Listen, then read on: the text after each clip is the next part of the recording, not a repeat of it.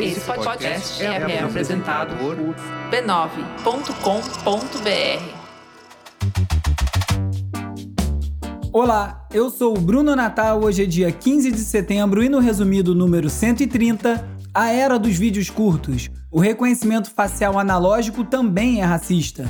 Privadas inteligentes, gado desorientado, criptografia do WhatsApp questionada, Bitcoin oficial, Matrix e muito mais. Vamos nessa, resumido. Resumido.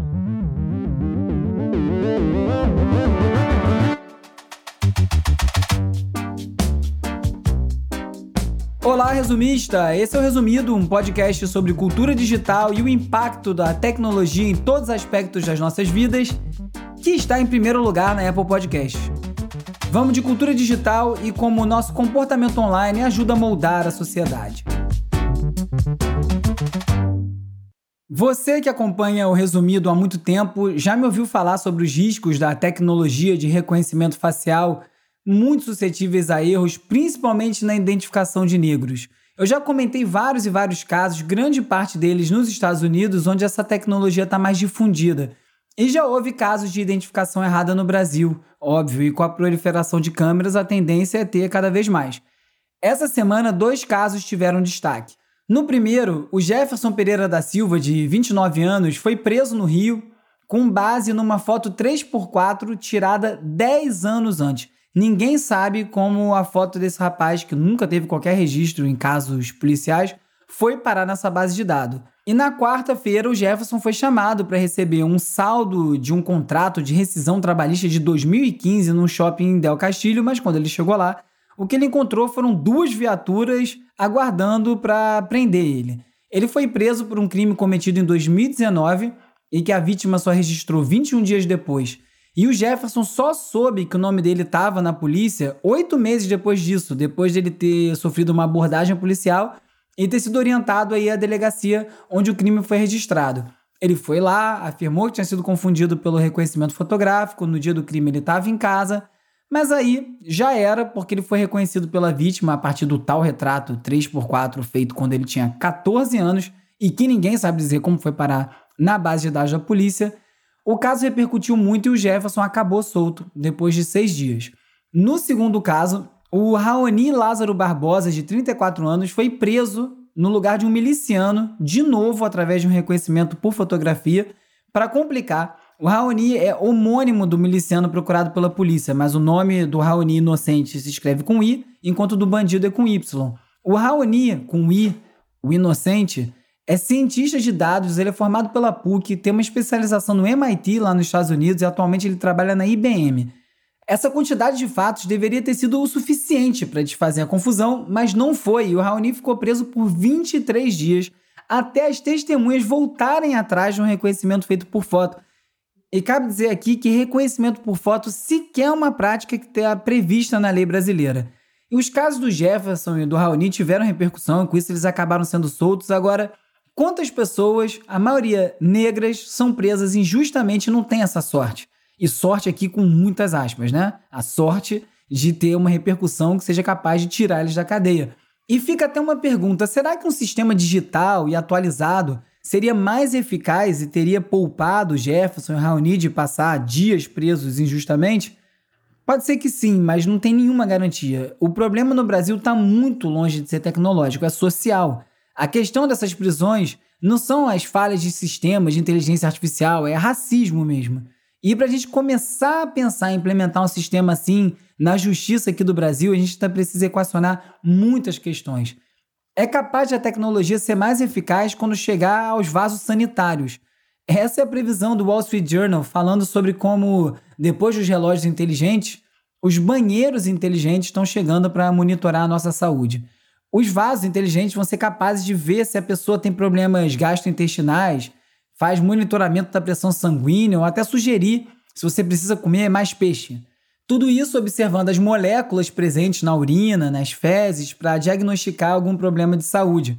Durante a pandemia, um sistema parecido foi testado em vários lugares do mundo quando foram feitas análises do esgoto para identificar sinais do vírus em cada bairro. e vários protótipos dessa privada inteligente já estão sendo desenvolvidos. Tem uma de Stanford em parceria com a Izen, que é uma empresa de produção de privadas coreana, e a previsão é que até o fim do ano já vão existir protótipos desses captadores de popô inteligentes.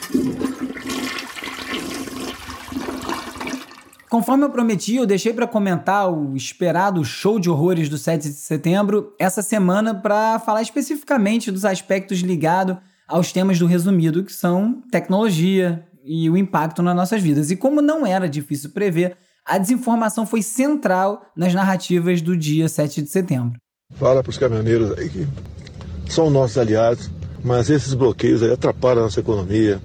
É, isso vem provoca desabastecimento, inflação. Em meio à sanha golpista, com caminhoneiros reunidos em Brasília, desejando e festejando até uma suposta declaração de um estado de sítio que não houve, com o golpe frustrado, a confusão se instalou. Com medo de ser preso, Bolsonaro já começou a tentar baixar a temperatura e no dia seguinte já estava enviando mensagem para os caminhoneiros liberarem as estradas bloqueadas, porque isso ia prejudicar a economia e o governo dele, é óbvio. E esse áudio que você acabou de ouvir é o Bolsonaro falando isso. Só que na era da desinformação, dos deepfakes, das notícias falsas, os caminhoneiros não acreditaram que o presidente estava regando nesse nível e duvidaram do áudio. E um dos líderes dos caminhoneiros fez um vídeo rebatendo esse suposto áudio, que não era suposto, era um áudio de verdade. Esse áudio pode ser falso, pode ser verdadeiro, pode ser o que for.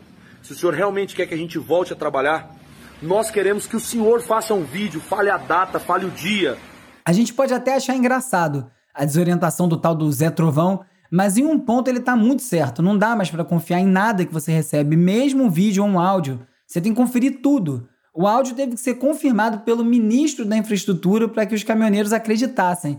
E essa erosão da confiança é que nos lançou nesse lugar aí que a gente está agora, né? E especificamente o deepfake de áudio, já falei isso aqui em algum episódio, é até mais perigoso que o deepfake de vídeo, porque o áudio, você não tem ali a referência visual junto, é mais fácil enganar alguém com um áudio bem feito, até com um imitador.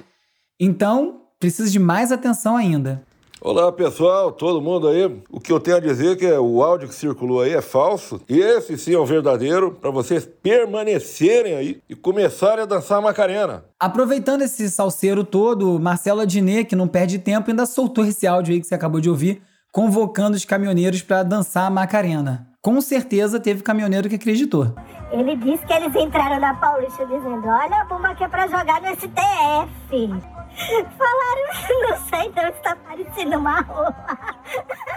E a zoeira do 7 de setembro seguiu. Você deve ter visto um enorme falo inflável verde e amarelo nas fotos da manifestação na Avenida Paulista. Ninguém entendeu muito bem aquilo e logo essas fotos estavam circulando, até que foi descoberto que foi uma bela de uma trollada um grupo de jovens decidiu satirizar o movimento bolsonarista e inflou esse símbolo fálico gigante e pintaram de verde e amarelo para disfarçar. Eles achavam que verde e amarelo ninguém ia dar bola. A cereja do bolo foi a plaquinha que eles botaram embaixo desse pênis verde e amarelo gigante escrito braço forte, mão amiga.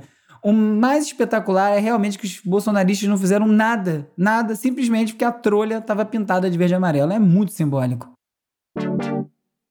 A Real Life Magazine retratou o cenário de vigilância de luxo, quando as pessoas pagam o serviço premium para tecnologia de rastreio que são impostas involuntariamente a outras pessoas. Isso aí quer dizer que enquanto tem gente que paga centenas de dólares para ter um Apple Watch ou um Fitbit monitorando a sua vida, tem outras que, por exemplo, para cumprir prisão domiciliar, usam rastreio como tornozeleiras eletrônicas obrigatoriamente. A diferença é que o preso sabe perfeitamente que o objetivo da tornozeleira é controlar o seu comportamento, enquanto os usuários de smartwatch nem pensam muito sobre quais dados essas empresas estão coletando, que para uns é empoderamento social, para outros é uma vigilância imposta. No entanto, ambos utilizam aparelhos bem parecidos. Já tem aparelhos de pulso à prova de violações com Wi-Fi, GPS, sensores de movimento, alerta de vibração, mensagem, frequência cardíaca, detecção de pressão arterial igualzinho um relógio inteligente, só que é voltado para pessoas em liberdade condicional.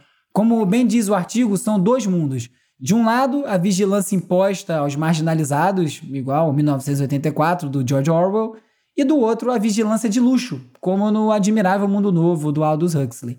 E nem precisa de tecnologia de ponta para sofrer com controle comportamental. A estudante da Geórgia, Sofia Trevino, de 13 anos, começou uma campanha para denunciar a arbitrariedade da escola dela depois de ela ter recebido uma anotação por usar jeans rasgados e com a cintura muito baixa, supostamente. A Sophie considerou a punição machista, racista, classista e não é um caso isolado. Segundo o New York Times, em Houston, uma escola impôs códigos de vestimenta para quem fosse buscar as crianças na escola. E na Flórida, uma menina foi tirada de aula porque não estava usando sutiã. A maioria das políticas em escolas são voltadas para meninas e a justificativa é que as roupas atraem a atenção dos homens e dos meninos, ou seja, o código de vestimenta é totalmente machista, coloca o ônus completamente sobre as meninas. E ao invés de impor como as meninas devem se vestir, deveriam estar ensinando aos meninos a respeitar os corpos de todos e todes. Resumista, se assim como eu você adora música, preste atenção nessa dica. Eu tô falando do app do Amazon Music Unlimited. Com ele, você tem acesso a mais de 75 milhões de músicas e episódios de podcasts para você escutar de graça. Dá para seguir seus podcasts favoritos, como resumido, e dá para baixar para ouvir offline onde e quando quiser. O Amazon Music liberou 30 dias grátis para os novos assinantes. É só visitar www.amazon.com.br/resumido e iniciar o período de teste sem precisar de cartão de crédito. É bem simples, é só baixar o aplicativo e ouvir nos seus dispositivos. Tem uma série de chamada Rediscover que seleciona as melhores músicas de vários artistas e a do Outcast tá caprichadíssima. Se você tiver um Echo ou Fire TV, dá para pedir para tocar o episódio mais recente do resumido enquanto você lava a louça tranquilamente, sem nem precisar secar as mãos. Se você tiver alguma dúvida sobre a oferta, verifique os termos e condições no site. E agora é hora de falar sobre como as Big Tech moldam o nosso comportamento. A Apple dominou os assuntos essa semana, inclusive por conta do evento de lançamento de novos produtos nessa terça. Eu não vou comentar nada sobre isso, porque a essa altura já não tem mais sentido nenhum essa cobertura extensiva de novos gadgets. Raramente tem alguma novidade relevante que justifique essa fanfarra toda. Smartphone já é algo do dia a dia. Então, falando sobre assuntos mais específicos, numa decisão histórica, no caso Epic versus Apple, a Justiça dos Estados Unidos determinou que a Apple deve sim permitir outras formas de pagamento para os aplicativos baixados na sua App Store. Agora, os desenvolvedores podem direcionar o seu público para pagar fora do jardim cercado da Apple, sem ser obrigado a pagar 30% de comissão por todas as transações. A mesma decisão trouxe também boas notícias para a Apple, já que a sentença determinou que a empresa não viola qualquer lei antitruste da Califórnia ao não oferecer outra forma de instalar aplicativos no iPhone. Eu tenho uma opinião dividida em relação à abertura do App Store para qualquer desenvolvedor publicar seus aplicativos ou até liberar instalações fora da App Store sem nenhum filtro. Do ponto de vista dos usuários, além de ninguém ser obrigado a comprar um iPhone, você pode comprar um Android se faz questão dessa liberdade. Esse controle rígido da Apple também aumenta a segurança do ambiente iOS como um todo. É o um motivo pelo qual muitos escolhem a Apple. Então a questão não é tão simples quanto pode parecer.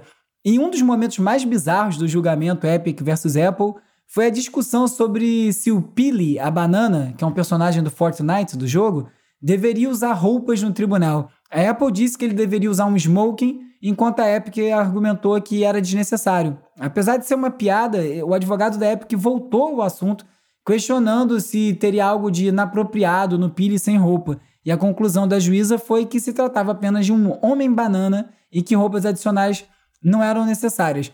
É engraçado, parece uma distração, mas se você começar a pensar sobre o metaverso e como as nossas representações digitais podem se tornar centrais nas nossas interações daqui para frente, Meio sem querer, essa juíza pode ter criado uma jurisprudência bem importante.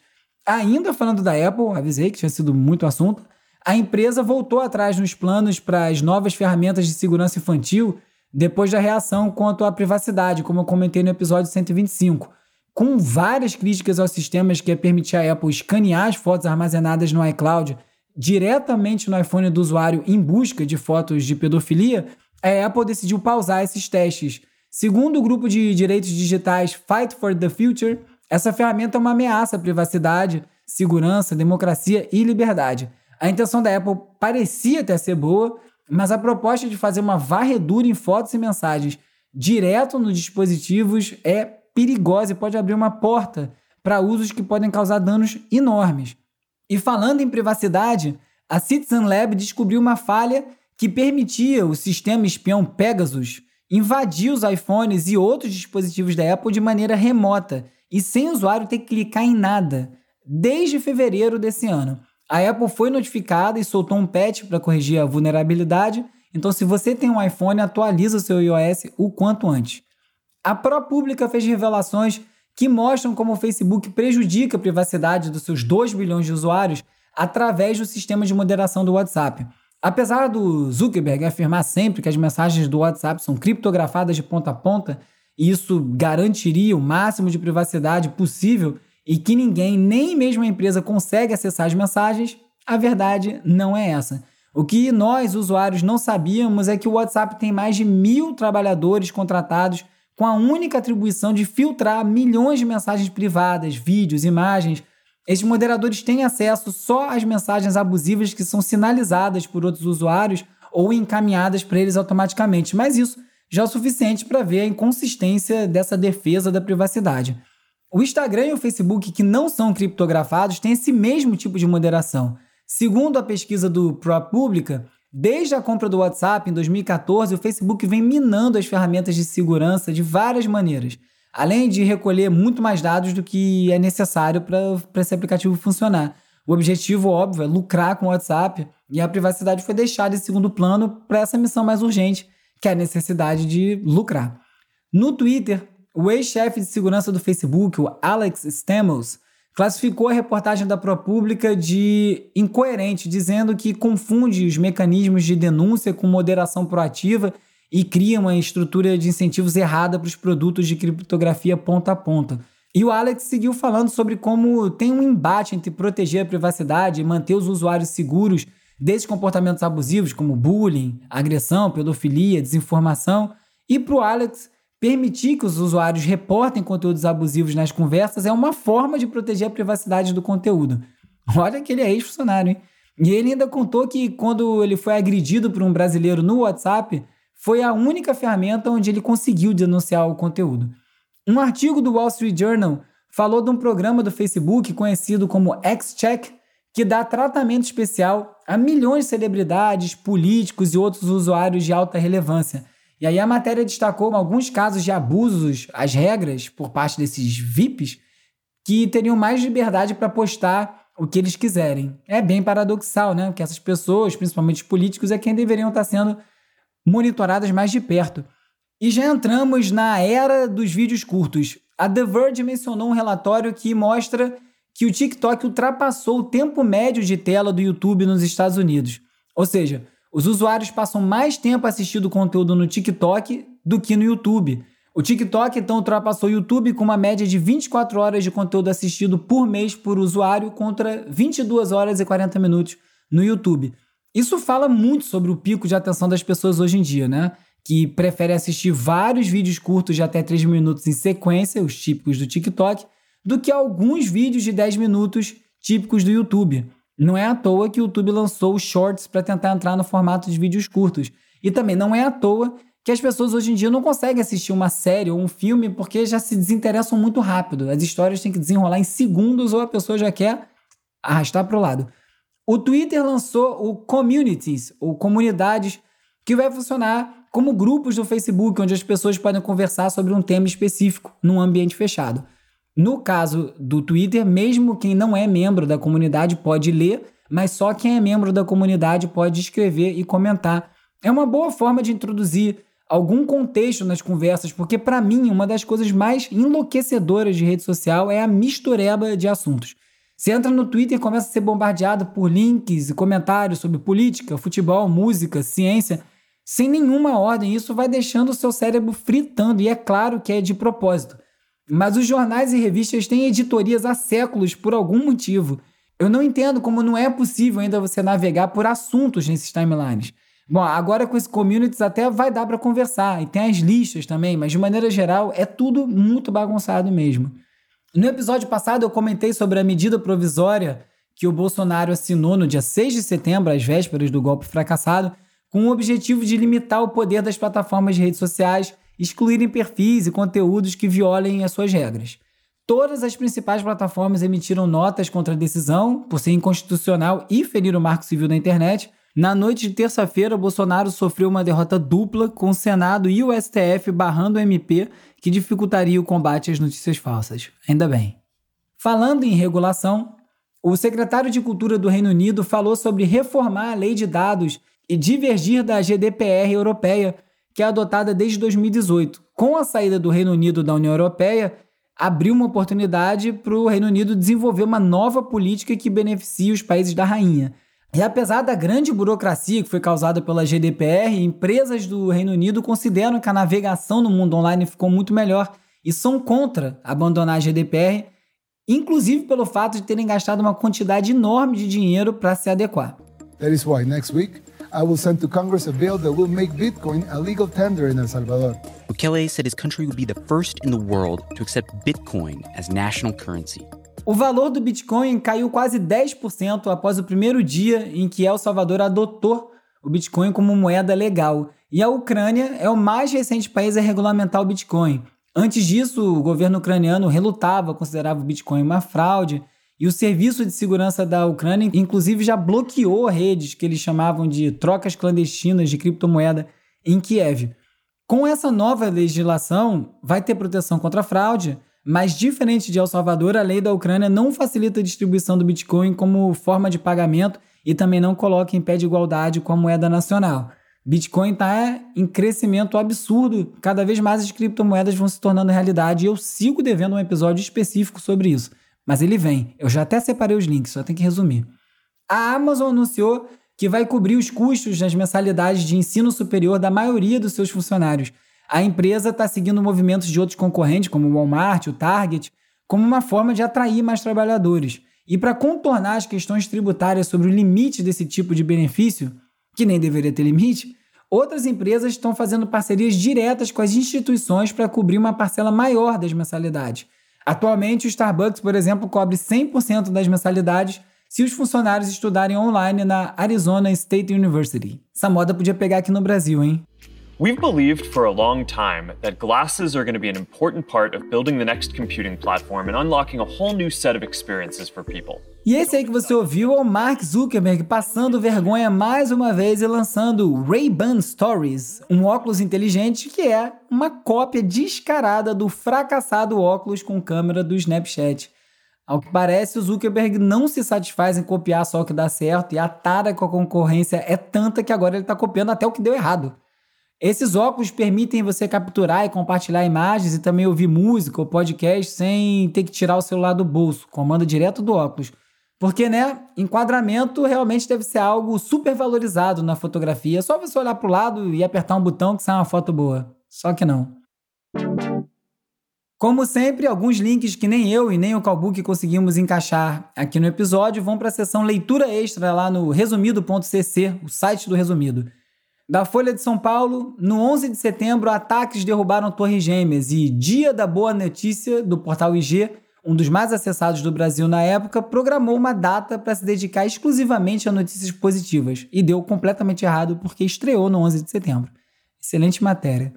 E o Rafael Zanata no Twitter fala sobre um caso fantástico recém-julgado na Suprema Corte de Massachusetts. De Massachusetts. É um caso sobre câmeras de corpo, as body cams, que já estão sendo aplicadas em São Paulo em abordagens policiais e investigações. Um problema que só vai aumentar no Brasil, daí a sua importância e o resumo que ele fez. Quem quiser falar comigo já sabe onde me encontrar, arroba URBE no Twitter, arroba resumido.podcast no Instagram e no TikTok e youtube.com resumido. Procura lá, dá um alô, ajuda, segue, faz essa rede crescer. Aliás, no YouTube do Resumido tem um vídeo em parceria com Medo e Delírio em Brasília, um dos meus podcasts favoritos. O Peri Selman, que faz as animações do TikTok do Resumido, animou o episódio sobre o marco temporal do Medo e Delírio e ficou muito legal. As redes sociais do Resumido são editadas ainda pela Beatriz Costa, pelo Felipe Araújo e pelo Lucas Vasconcelos. Eles me ajudam com esse conteúdo, mas sou eu mesmo que respondo todas as mensagens por lá. E hoje também, mais uma vez, um agradecimento a Isabela Inês, do Instituto Vero, que ajudou a resumir os links desse episódio. Se você preferir, você pode me mandar um oi pelo WhatsApp ou pelo Telegram para 21 97 969 5848. Você entra para a lista de transmissão, onde eu envio alertas de novos episódios, links para o post no resumido, com todos os links que eu comento aqui em cada episódio, conteúdo extra, e a gente também pode trocar uma ideia. Lá no Telegram agora dá até para comentar nas postagens. Hora de relaxar com as dicas de ler, ver e ouvir. This doesn't make sense. Where do we start? At the very beginning. Como faz para atualizar um formato tão tradicional como uma série de investigação de crime, que é 90% do que tem a Netflix? Talvez colocando um podcast no meio, e foi isso que fez o Only Murders in the Building, que acaba de ser lançada pela Hulu e você já sabe onde você encontra. Criada e estrelada pelo Steve Martin, a série tem sido bem elogiada e usa humor para contar uma história de um grupo de vizinhos que tenta investigar por conta própria um assassinato no prédio que eles moram em Nova York. E aí, para tentar faturar com a iniciativa, o grupo, que também tem o veterano Martin Short e a cantora Selena Gomez, resolve produzir um podcast policial para relatar o avanço deles nas descobertas. Só que que avança mesmo é um mistério em torno do crime, que só vai ser revelado no episódio final da série, é óbvio. É, cada episódio tem meia hora, está sendo exibida no Brasil pela novata Star Plus. Mais uma plataforma de streaming em nossas vidas, e isso não tem mistério, seu bolso é que vai pagar a conta no final. Thomas? You seem particularly triggered right now. Can you tell me what happened? I've had dreams that weren't just dreams. Vai tomar a pílula vermelha ou azul? Am I crazy? We don't use that word in here. Mais de 20 anos depois, a pergunta que marcou o primeiro filme da série Matrix volta à tona com a aproximação de um quarto episódio, Matrix Resurrections, que estreia em dezembro. O Matrix popularizou a estética cyberpunk, revolucionou o cinema de ação, ainda abriu diversas discussões filosóficas, religiosas sobre a sua história, que mais tarde, estranhamente, chegou a ser abraçada, ou quer dizer, distorcida pela extrema-direita nos Estados Unidos, mesmo com as irmãs Wachowski já tendo afirmado que o filme é uma alegoria sobre a experiência trans delas. O trailer de Matrix Resurrections, dessa vez, que é dirigido só pela Lana Wachowski, novamente tem o Keanu Reeves como Neo, não explica muita coisa, é uma amostra que a gente vai ter várias lutas de Kung Fu, agentes do Matrix e todo aquele visual de circuitos esverdeados. Vai ser curioso ver como esse filme vai ser recebido no mundo real, cada vez mais tomado pela tecnologia, dominado pelos algoritmos e onde a gente convive, às vezes meio que sem querer ou sem perceber, com inteligência artificial, deepfake, entre outros avanços. Ou será que esse mundo não é real? Será que nós, os resumistas, estamos sozinhos vendo coisas que os outros não percebem? Olha, eu nem sei, mas vamos resolver isso? Pílula vermelha ou pílula azul? After all these years, to be going back to where it all started, back to the Matrix. Aqui é o seguinte, querido. Você pergunte o que quiser, do jeito que quiser, da forma que quiser. Senhoras e senhores, aqui Luiz Inácio Lula da Silva, nosso Lula da massa. Como é que é, Lula? Falando em podcast, a estreia de Mano Brown nos podcasts foi no final de agosto, com uma entrevista com a Carol Conká. Depois veio um papo com o Drauzio Varela e, por fim, uma conversa muito franca com o Lula. Assim, em menos de um mês, o Mano Brown já se tornou o podcast mais ouvido do Spotify, sem que a gente esqueça de que é um programa original da plataforma e ganha um empurrãozinho generoso. Mas o conteúdo é muito bom. Ao todo vão ser 16 programas, vão ser lançados sempre às quintas com convidados de várias áreas, como mostrado nesses três primeiros episódios. Vamos acompanhar, a entrevista do Lula tá muito boa. These gods can even offer you immortality.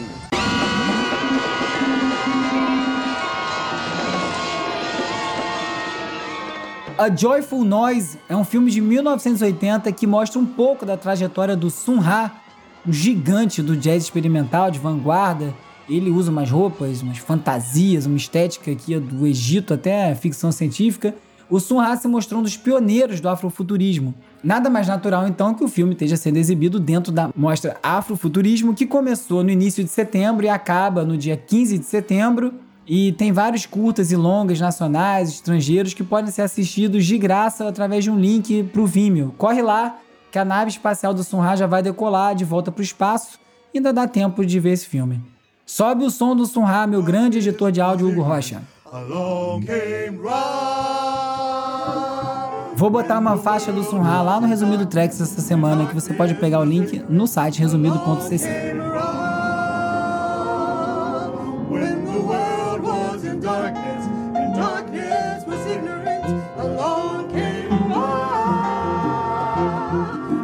episódio você ficou sabendo que reconhecimento facial é racista independente da tecnologia, que o nosso curto pico de atenção impulsionou a era dos vídeos curtos e que projetos de monitorar até as nossas privadas podem levar ao fim da privacidade como a gente conhece. Soube também que criptografia no WhatsApp está sendo questionada, que o Bitcoin já está em uso em El Salvador e na Ucrânia e que Matrix 4 vem aí e muito mais. Se você gostou desse episódio gosta do resumido, recomenda para mais gente, é muito importante. Também não deixe de seguir, curtir, favoritar na plataforma onde você estiver ouvindo o resumido agora. Se for na Apple Podcast, deixa também uma resenha e cinco estrelinhas. Eu sou o Bruno Natal, obrigado pela audiência e semana que vem tem mais resumido.